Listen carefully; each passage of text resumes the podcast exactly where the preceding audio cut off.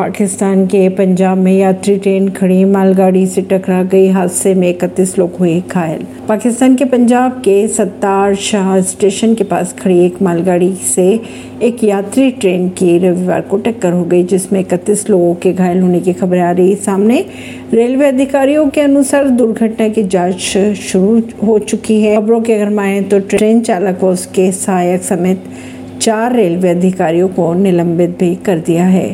परवीन सिंह नई दिल्ली से।